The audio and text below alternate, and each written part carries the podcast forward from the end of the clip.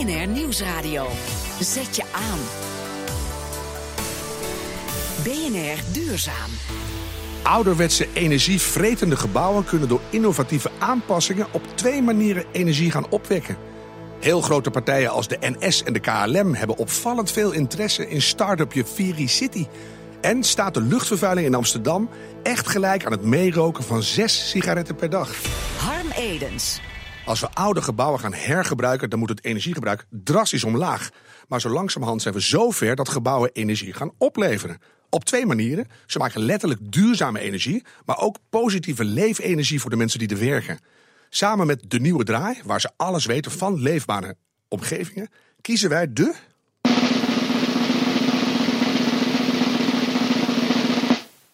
Beste energieopwekker van de maand. Xander Meijer en Joop de Boer zijn hier van die nieuwe draai. Heren, welkom. Dankjewel. Even voor de statistieken. Hoe lang zijn gebouwen al in staat om energie op te wekken?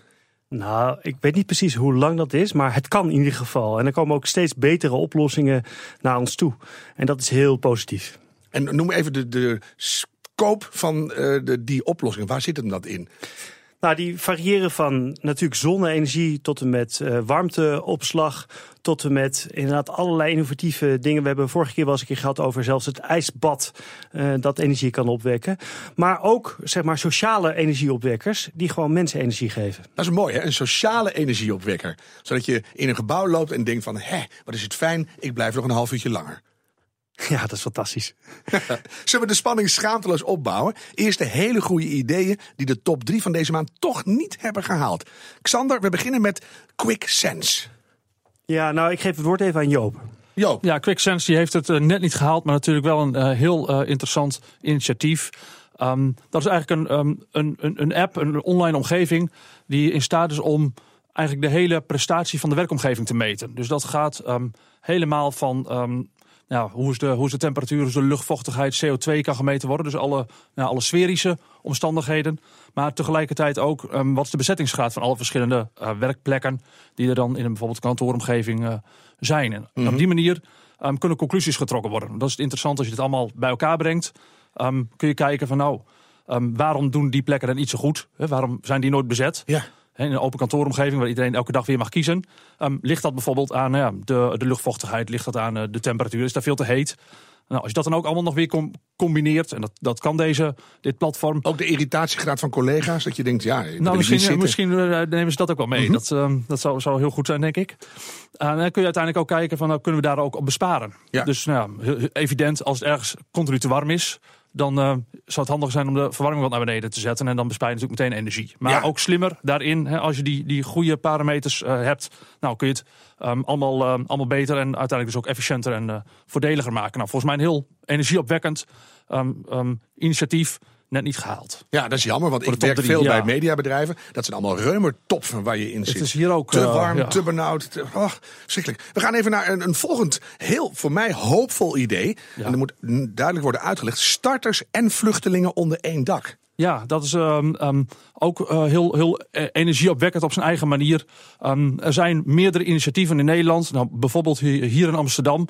Waar um, wordt geëxperimenteerd met uh, vluchtelingen die dan statushouder zijn. Nou, elke gemeente, dat weet iedereen, moet, um, of meerdere gemeentes moeten statushouders dan um, opvangen, vestigen. Mm -hmm. En zo zijn er projecten waarin dat gecombineerd wordt met mensen die ook woningen zoeken. Die starters op de woningmarkt. Nou, ja, ik woon bijvoorbeeld in zo'n heel klein huisje in Amsterdam. En om me heen wonen ook allemaal hele andere mensen. Ook vluchtelingen en statushouders van alles. Ja, en dat, dat, heel leuk. Precies, nou, daar gaat dit, dit volgens mij ook vanuit. Dat Aha. dat leuk is. Dat je wat aan elkaar kunt hebben. Dat die mensen die starten zijn, misschien ook die statushouders een beetje op weg kunnen helpen in de Nederlandse samenleving. Het grappige van dat project in Amsterdam, en dat maakt het misschien nog extra energieopwekkend, is dat het ook uh, gebruik maakt van, uh, van, van, van modulaire woningen die een keer al gebruikt zijn. Dus die stonden eerst als studentenwoningen in tweedehands het, huizen. Eigenlijk tweedehands huizen die nu weer opnieuw uh, zo'n project hebben. Nou, dat is dus ook alweer um, in ieder geval goed. Um, ja, op zich is het is goed. Ook het is ook wel weer grappig. Dan ja. ben je vluchteling en dan heb je Ja, helemaal gelopen van het krijg je weer een huis. Maar dat, zo moet je dat niet zien natuurlijk. Nou, het is eh, niet, een super fijn hergebruikte woning. Ja. Zo heet dat. Zeg, eh, zullen we, zullen we gewoon de top 3 De gaan top drie, doen? hè? Ja. Dat is, ik vind het heel spannend. Te beginnen met Current Window. Wie kan er wat Ja, over ik zeggen? mag de current window nog, eh, nog eh, um, doen. Het is een Joop solo. Dit is even deze, deze, deze de, de drie die, eh, die onderaan stonden, die mag ik doen. Wat is Current Window? Uh, current Window is een um, initiatief van, van Marian van Aubel. um, ontwerpster en die heeft een, nou, een raam gemaakt wat, um, wat energie opwekt, letterlijk. En het, het leuke daarvan is, is, is natuurlijk dat met zonnepanelen kan het ook, maar die liggen op het dak. Is niet altijd even mooi. In heel veel gevallen is het ook zo dat um, je bijvoorbeeld een kerk hebt of een ander um, historisch gebouw. Nou, in Nederland hebben we dan welstand, hebben we um, he, alle, alle regels. Uh, ben je een rijksmonument, mm -hmm. noem maar op. Mag je dit allemaal niet doen, die, energie, he, die, die zonnepanelen. haar raam, wat energie op kan wekken, ziet er eigenlijk ook prachtig uit. Dus dat is bijna, lijkt bijna op een glas- en loodraam. Aha. Dus zij werkt met die kleuren. Dus we gaan de antieke glas- en loodramen uit de BAVO slopen en dan komen er albel ruiten voor terug. Nou, dat, dat, dat, zou, dat zou zomaar kunnen. Of als je bijvoorbeeld toch moet... Um, nee, dat zou helemaal niet kunnen, je, maar ik snap je probleem. Als je ja. bijvoorbeeld toch moet, uh, moet, moet transformeren als die ramen toch kapot zijn... Hè, dan kun je in dat soort uh, gelegenheden hiervan gebruik maken. Maar deze innovatie is natuurlijk veel breder. Hè, die gaat niet alleen om, om het restaureren van het, dit historische uh, materiaal. Het gaat om het, het zoeken naar nieuwe vormen van eigenlijk onzichtbaar... Uh, Dit is de volgende energie... stap eigenlijk in energieramen. Ja, want ze kun, waren er natuurlijk zien. al. Ja, want Mooi. het gaat niet alleen om die panelen die op het dak liggen, maar proberen dat onzichtbaar te maken. Mooi. Een experiment van woonzorgcentrum Humanitas in Deventer, Xander. Wat hebben ze daar gedaan? Ja, dit is, uh, dit is nou zo'n sociale energieopwekker. Dit is een studentenhuis in een bejaardentehuis. Ja, hoe werkt dat dan, hè? Maar ik heb gesproken met de bestuurder en de bedenker van het idee, Gea Sijpkes. En die, uh, ja, die combineert eigenlijk twee problemen. Dat is de eenzaamheid onder ouderen. En dat is echt een groot probleem, is dat. Vooral in deze woon- en zorgcentra. En um, de zoektocht van studenten naar goede woningen. En wat zij gedaan heeft, is zij heeft zes studenten uitgenodigd. Er zitten 160 senioren mensen daarin. En ze heeft gezegd, wij bieden jullie gratis woning aan. En in ruil daarvoor zijn jullie een goede buur. Nou, wat is dan een goede buur, kan je je afvragen.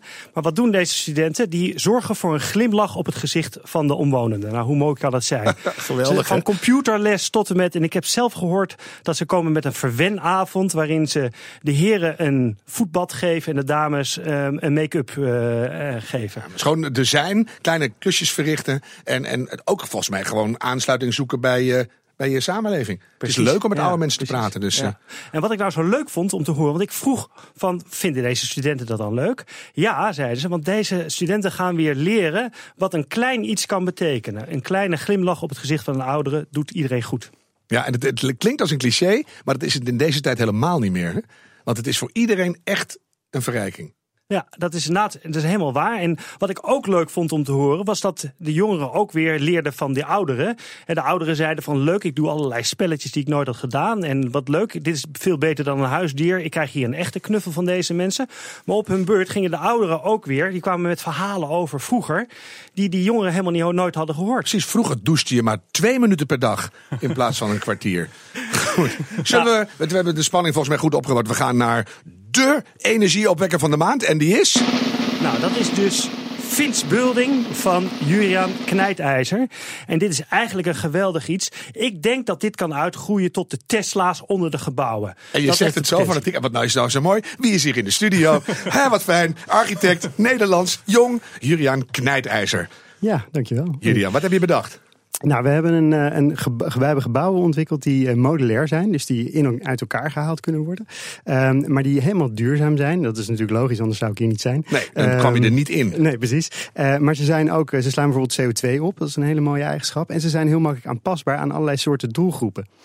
Ho, hoe slaat een gebouw CO2 op? Het groeit of zo? Nee, en, en het is van, gemaakt van massief hout, het, onze, onze, onze bouw, gebouwen. En dat betekent dat in, die, uh, in, die, in dat hout slaan wij CO2 op. Een boom die groeit en die neemt CO2 op uit de lucht. Dat hak je om en dan blijft het in die boom uh, en in ja. dat hout besloten zitten. Mm -hmm. Uiteraard moet je dan wel nieuwe bomen aanplanten. Ja. Dat doen we dus ook. En het is aanpasbaar aan de omstandigheden. Wat moet ik me daarbij voorstellen?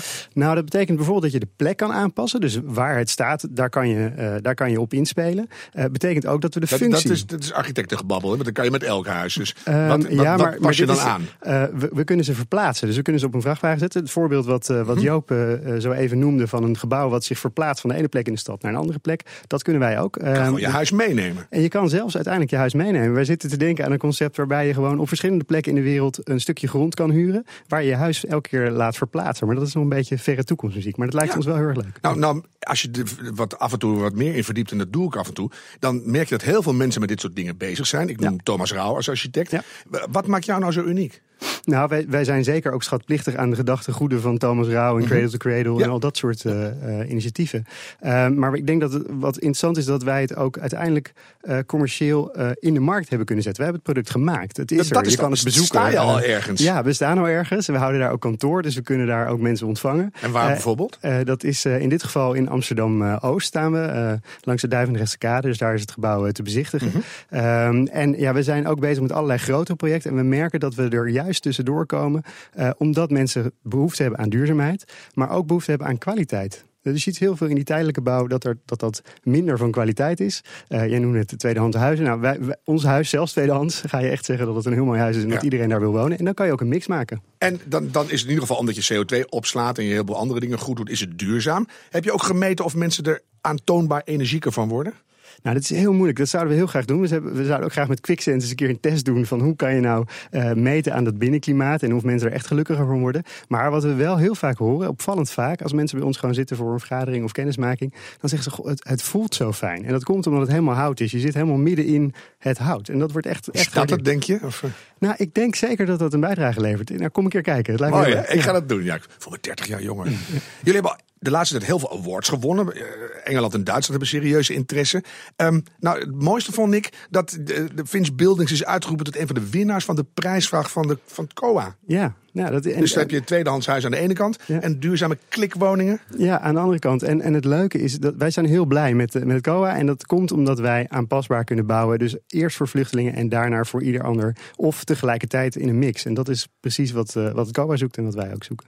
Eh, het, het is gewoon, dat is het hè. Duurzaam en mix. Ik ga jullie enorm bedanken. Julian Knijtijzer, wat een prachtige naam van Finch Buildings. En Xander Meijer en Joep de Boer van De Nieuwe Draai.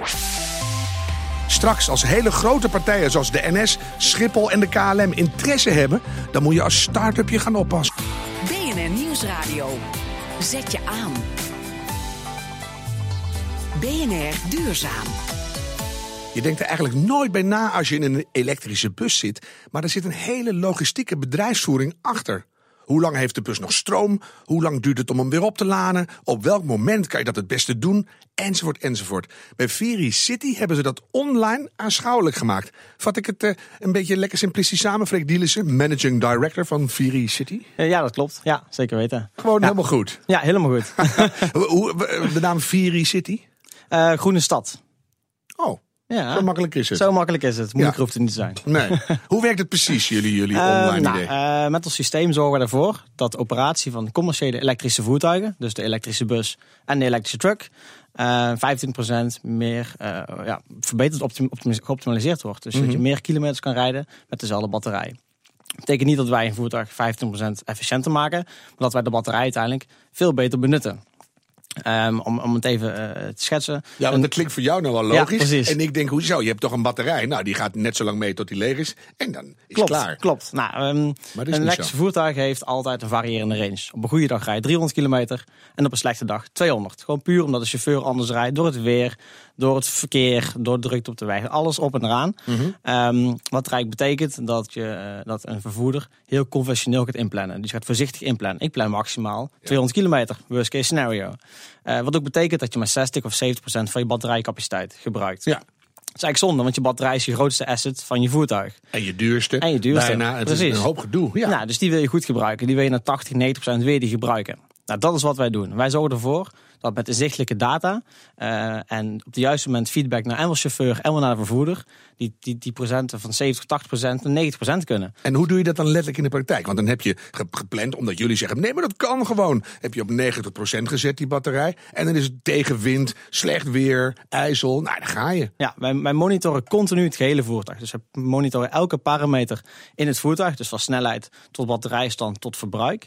We sturen dat allemaal de cloud in. Daar kunnen wij dat analyseren. Maar dan weten wij ook de route van dit voertuig. We weten ook hoeveel kilometer dit voertuig gaat rijden vandaag. Ja. Nou, die twee kan je naast elkaar leggen. Hoeveel kilometer kan je nog rijden? Dus die kun je berekenen. En hoeveel kilometer moet hij nog rijden? Nou, En je- dan? en dan is weet- daar een discrepantie Ja. van 34 kilometer.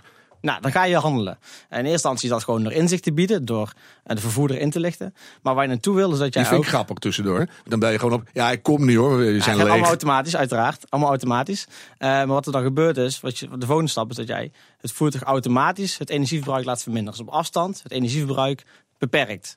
minder maakt. Door bijvoorbeeld eh, met de verwarming te spelen. Door de chauffeur... in- Rustiger te rijden. Precies. Oh, wat Dus slim. je gaat op afstand een soort eco-modus aanzetten van een elektrische bus, elektrische eh, truck. Ik snap het. Waar, waar kwam dat idee vandaan? Had de busmaatschappij een probleem wat jullie een oplossing bij bedacht hebben? Of was er eerst jullie oplossing dat jullie dachten, hé, hey, dat kan? En toen hebben jullie de busmaatschappij gebeld dat ze een probleem hadden. Eh, nee, we, hebben, eh, we zijn vier, vier jaar geleden gestart. Toen hebben wij een, eigenlijk een R&D-tool gemaakt voor, eh, voor een, een busfabrikant. Om data inzichtelijk te maken voor, eh, voor die bussen. Eh, en toen zagen we dat we kunnen er veel meer mee doen. Wij kunnen niet alleen maar technische performance uitleggen. Maar we kunnen ook operationeel de vervoerder helpen. Ja. En dit zijn we eigenlijk afgelopen vier jaar lang. Hebben dit door Nederland, Europa, Amerika gegaan. Om dit bij al deze mensen neer te leggen. En toen keek ik op de site en er staat van, je hebt jullie 10, 10% minder uitval van de, van de voertuigen. Die kunnen 10% meer ingezet worden. En 25% meer afgelegde kilometers. Ja. Klinkt als een enorme besparing, maar dan denk ik, wat kosten jullie? Eh, wat wij kosten, dat, eh, dat eh, zal ik je daar de microfoon uit eens even vertellen. En je snapt wat ik Ehm, bedoel, hè? Nou, binnen twee jaar heb je in ieder geval. analyse. Ja, binnen twee jaar heb je ons, heb je ons model, heb je ons terugverdiend. En vervolgens ga je verdienen aan het product. En een concessie duurt meestal acht jaar. Dus dat ga je er makkelijk uithalen. Is het al in gebruik ergens? Ja hoor, we zijn in Nederland, Europa marktleider en in Amerika ook. Ik maak een sprongetje is, van verbazing. Het is een, het is een niche markt, dus je bent snel marktleider. Maar goed, we Ja. hebben veel systemen in het veld staan. En eigenlijk alle grote busfabrikanten in Nederland, in Europa en in Amerika werken met ons systeem. Daarnaast werkt ook Facebook en Stanford University met ons systeem. Dus Ja, al hun daar, bussen. daar komen zo op. Ik, ik kan me voorstellen als je elektrische bussenpark hebt en jullie zijn er, dat je denkt, oh die wil ik hebben en dat verdien ik makkelijk terug. Helpt het andere bedrijven ook om over te stappen naar elektrische bussen? Ja, absoluut. Wij zorgen ervoor dat de drempel tussen omschakeling van diesel naar elektrisch, dat die makkelijker is. Je hebt meer inzet in je voertuig en je kan dit dit automatisch goed gebruiken. Ja, absoluut. En, en de chauffeurs in die bussen en die vrachtwagens. De chauffeurs die hebben in principe niks door, eh, totdat wij Oh! zijn data gaan eh Die terugsturen. worden de hele dag in de gaten gehouden. Klopt, maar niet op chauffeursniveau, op voertuigniveau. ja. Jullie stonden stil. Waar was je? Nee, wij doen het echt op voertuigniveau. We kunnen zien wanneer er iets fout is gegaan. Ja. En dat is voor een vervoerder natuurlijk een handvat om wel de juiste chauffeur aan te spreken. Precies, want dus als het keihard leeggejakkerd wordt, dan weet je wel hoe laat het is. Ja, klopt. Dus het is toch eh, een, een privacy-gevoelig onderwerp. Nou, het valt nog wel mee. We hebben er nog niet echt veel weerstand op gekregen. Dat vind ik wel mooi. nou zei je van eh, Google en, en Facebook, wat riep je allemaal? Eh, Facebook en, en Stanford University in wat, Amerika. wat moeten die met jullie? Eigenlijk hetzelfde. Zij hebben ook gewoon elektrische bussen die rondrijden op de campus in de Bay Area. Eh, met ons systeem, waardoor ze ook die meer kilometers kunnen halen die ze, die ze willen rijden. Ja, dat is heel direct. Maar onlangs hebben jullie 7 ton uit de markt gevist. Ja. K- Schiphol, KLM, TU Delft, NS en havenbedrijf Amsterdam investeren via een investeringsfonds in jullie. Klopt. Eh, waarom doen ze dat? Gaan ze direct gebruik maken van jullie technologie? Want als je dan kijkt, dan zijn het eh, geen eh, bussen en trucks, maar toevallig wel vliegtuigen, boten en treinen. Ja, nou goed, eh, het is inderdaad via, via Mainport Innovation Fund en Brezap. Die Mhm. hebben geïnvesteerd in, in ons. Ehm, nou, bij Schiphol zaten we al. We hebben bij Schiphol alle bussen, zitten ons systemen die aan de luchtzijde van het vliegveld staan. Dus daar Maar dat zijn dan weer de bussen. Het zijn de bussen, maar, Maar ik kan me voorstellen dat KLM met de vliegtuigen ook weer iets kan. Ja, er gaat steeds meer gebeuren op, op Schiphol eh, bij KLM. eh, met de elektrificatie van hun. eh, al, eigenlijk alle sportdagen, cateringswagens tot alle eh, trolleys die, die de koffers vervoeren. Alles wordt daar elektrisch, of is al elektrisch, maar moet, moet beter gemonitord worden. Dus de markt is enorm. Je hebt zoveel vliegvelden ook. Dus voor hun ook een ideale kans om, om in ons te investeren. Ja. En voor ons een goed eh, netwerk. Maar je, je was al marktleider, wereldwijd bijna al. Wat moet je nou met die 7 ton? Ehm, nou, productontwikkeling. Ehm, we zijn vier jaar bezig, maar we moeten natuurlijk het product blijft, blijft, moeten blijven ontwikkelen. Eh, je wil ook marktleider blijven, dus je moet steeds meer dingen doen, steeds innovatiever worden. En daarnaast gaan we vaker naar Amerika. We moeten daar beter eh, ja, als systeem nog meer, nog meer, meer, meer mensen verkopen. Worden jullie zelf ook gemonitord dat je keurig Absoluut. tourist class vliegt en niet business class? Dat kan Nee, natuurlijk niet. wat, wat, wat is de volgende stap voor Viri City? Is er überhaupt de volgende stap? Want ik kan me voorstellen, op een gegeven moment werkt het en dan blijf je qua software een beetje up-to-date. Maar of ga je al het personeel van een bedrijf monitoren of de in- en exportstromen? Nee, we zitten wel echt in het commerciële elektrisch vervoer, dus bus en trucks. Nou, je kan het nog uitbreiden naar taxis of naar grote vloten van bedrijven die elektrische voertuigen hebben. Eh, nou, je zou nog kunnen denken om die overstap te maken naar, naar diesel. Ook wel, nu blijft nog liever in elektrisch. Ehm, en wat je eh, eh, ehm, ehm, eigenlijk wil, is het energiemanagement van een voertuig bedienen. Nu is het heel veel feedback geven en eh, data analyseren en data visualiseren. Je wil echt het voertuig kunnen analyseren en energie opdrachten, eigenlijk naar het voertuig opdracht kunnen sturen zodat ze energie aan gaan passen. En dat wil je doen op afstand. En als je dat eenmaal bij een voertuig kan, dan kan je dat ook bij een hele bedrijfstak.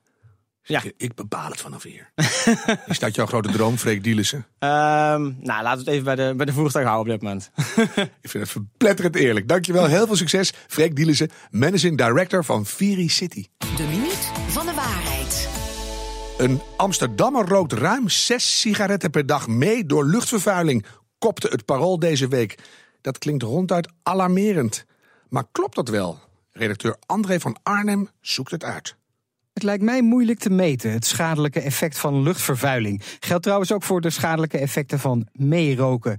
Factchecker deze keer is Maarten Krol, hoogleraar luchtkwaliteit en atmosferische chemie aan de Wageningen Universiteit. En ook hij vindt het lastig om de vergelijking te maken. De vervuiling die in de lucht zit, dat is van een andere categorie. Dat is een mengsel en het is heel moeilijk te vergelijken met, met sigarettenrook. Maar dat, dat, dat lucht schadelijk is voor eh, inademen van vervuilde lucht schadelijk is voor de gezondheid, dat staat, staat wel vast. Ja, hoe gaat zo'n onderzoek dan? Hoe, hoe meet je de schadelijkheid van stoffen? We doen dat dan door bijvoorbeeld hele grote bevolkingsgroepen met elkaar te vergelijken. En dan mensen die in, die in een vieze stad wonen te vergelijken met mensen die in een schone stad wonen. En dan te kijken naar wat, wat, eh, wat de, de ziektelast is daar en, en het vervroegd overlijden.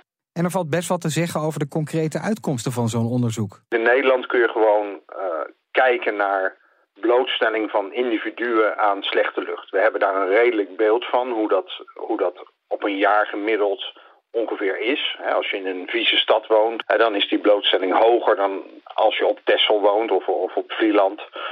Ehm, en, en dat staat dus voor een aantal, ja, eh, een- massa vieze lucht die je inademt, een, een massa aan deeltjes. En je kunt dat vergelijken met eh, een hoeveelheid eh, schadelijke stoffen die in sigarettenrook zit. En hoe schadelijk is dat dan, heel concreet? Nou, daar valt wel wat over te zeggen. Ja, absoluut. Er- zijn ook wel schattingen gemaakt van de levensverkorting van een gemiddeld individu. En dat is moeilijk te zeggen dat het, dat het voor jou gaat gelden, maar gemiddeld in Nederland varieert dat tussen eh, ruwweg 1 tot 2 jaar. Hè, dus als je op een vieze plek woont, dan is het gemiddeld 2 jaar, leef je korter. En als je op een schone plek woont, is het gemiddeld 1 jaar. Of de luchtvervuiling in een grote stad precies gelijk staat aan het meeroken van zes sigaretten per dag is dus heel moeilijk te beoordelen. Maar het kan best ongeveer kloppen. En we weten bijvoorbeeld dat de uitstoot van dieselauto's, er zit een hoop route in, dat is schadelijk. Dus misschien het beste vergelijkbaar met sigarettenrook. Maar eh, de stoffen die gevormd worden door bijvoorbeeld eh, de bio-industrie of de stikstofemissies uit auto's, eh, daarvan is, ja, is wel onderzoek dat aantoont dat dat schadelijk is, maar hoe dat te vergelijken is met sigarettenrook, dat is een beetje lastig. Al met al beoordelen we de stelling daarom als. Deels waar.